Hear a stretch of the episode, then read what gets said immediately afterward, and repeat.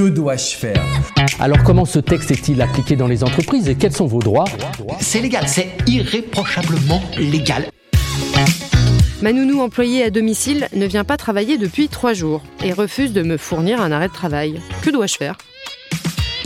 Alors sachez tout d'abord que la convention collective qui s'applique à vous, celle des particuliers employeurs, précise que toute absence doit être justifiée. Élise Dangleterre, avocat en droit social. Mais le délai dans lequel doit être justifiée cette absence n'est pas précisé.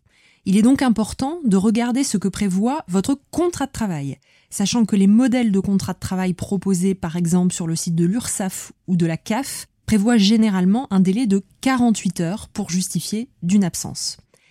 La première étape est d'adresser une lettre recommandée avec A R à votre nounou, afin de la mettre en demeure de justifier de son absence ou de reprendre le travail sans délai.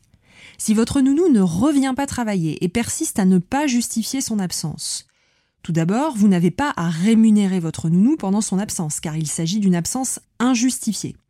L'absence perdurant, il s'agit d'un abandon de poste. Vous pouvez alors procéder à un licenciement disciplinaire pour faute grave, en respectant une procédure à trois étapes. Première étape, la convocation de la nounou à un entretien préalable par lettre recommandée avec A R. Deuxième étape, l'entretien préalable, au moins cinq jours ouvrables après la première présentation de la convocation. Dernière étape, la notification du licenciement, également par lettre recommandée avec A R, qui devra être motivée par l'abandon de poste. Attention à bien rappeler dans la lettre de licenciement la date depuis laquelle votre nounou est absente de façon injustifiée et à rappeler la mise en demeure, restée sans suite, que vous lui avez adressée.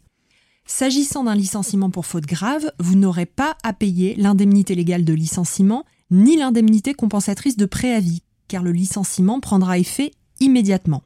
Seule l'indemnité compensatrice de congé payé, acquis mais non pris, sera le cas échéant due à votre nounou. Deuxième cas, si votre nounou revient travailler après la mise en demeure, mais sans avoir justifié d'un motif d'absence, sans vous produire d'arrêt de travail. L'absence injustifiée ne sera pas rémunérée. Vous pourrez lui notifier une sanction disciplinaire telle qu'un blâme ou un avertissement. Attention, vous disposez d'un délai de deux mois à compter de l'absence pour notifier à votre salarié une sanction disciplinaire. Passé ce délai, la sanction ne sera plus valable car prescrite. Pour résumer, premièrement, il faut regarder ce que le contrat de travail prévoit en termes d'absence. Deuxièmement, si votre nounou ne vient pas travailler et qu'elle ne justifie pas son absence, vous n'êtes pas obligé de la rémunérer. Troisièmement, si elle ne revient toujours pas, cette absence devient un abandon de poste et vous pourrez procéder à un licenciement disciplinaire pour faute grave en suivant ces trois étapes.